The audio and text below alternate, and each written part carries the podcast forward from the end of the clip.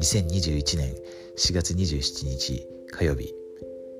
今週は教義と制約の45章が読書課題ですね。そして、今日からもテキストから引用します。イエス・キリストは御父に対する私たちの弁護者であられる。あなたはこれまでに神の前に不適切であるとかふさわしくないと感じたことがありますか？教義と制約45章1節から5節から安心を見出せるかもしれません。弁護者や弁じる者のような言葉はあなたにとって何を示唆していますか？主はどのようにあなたの弁護者となられ、あなたのために弁じられるのでしょうか？キリストがあなたの弁護者であると知ることはあなたにとってどのような意味があるでしょうか？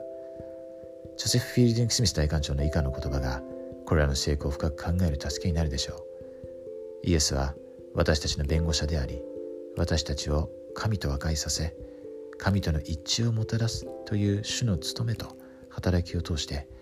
治保者として私たちのために弁じられるのです。第2ファイ2章8節から9節、モーセ15章の7から9節、モロナイ7章の27から28節、教義と制約29章5節、62章1節も参照してください。ということで、テーマ弁護者ということですね。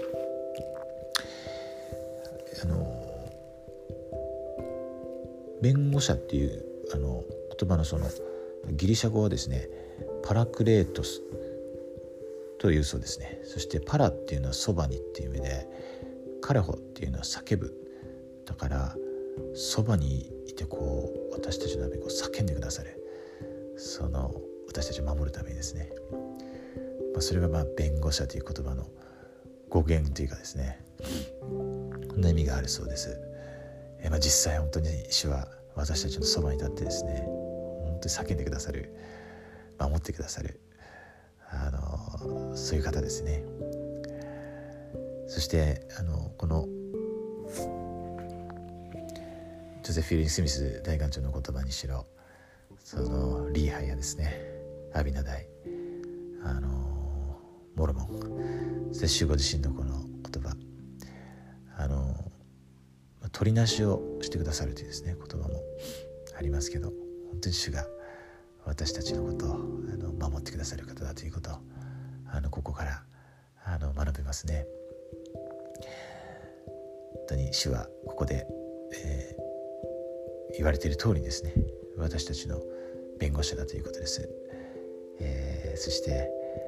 なぜ主が私たちの弁護者であるかといえば、私たちの罪を全てあがなってくださったからですね。ですから私たちは弱いので時々過ちを犯しますけれども、そういうものを本当に心から悔い改めて主とつながっていれば、主はいつも私たちのそばにいて弁護してくださいます。永遠ですね。そして、神様のとに私たちは安心して帰ることができます。この主の言葉が確かに救い主が言われた言葉であるということを私は知っています。主が生きておられて、私たちの救い主、贖い主、弁護士であることを心から明かしします。松実生とイエス・キリスト教会が彼の教会であること、王国であること、そしてそう遠くない日に主が大いなる栄光を携えて、すべての天使たちと共にですね、この地上に戻ってこられるということ、心からイエス・キリスト様の神聖な皆によって明かします。アーメン。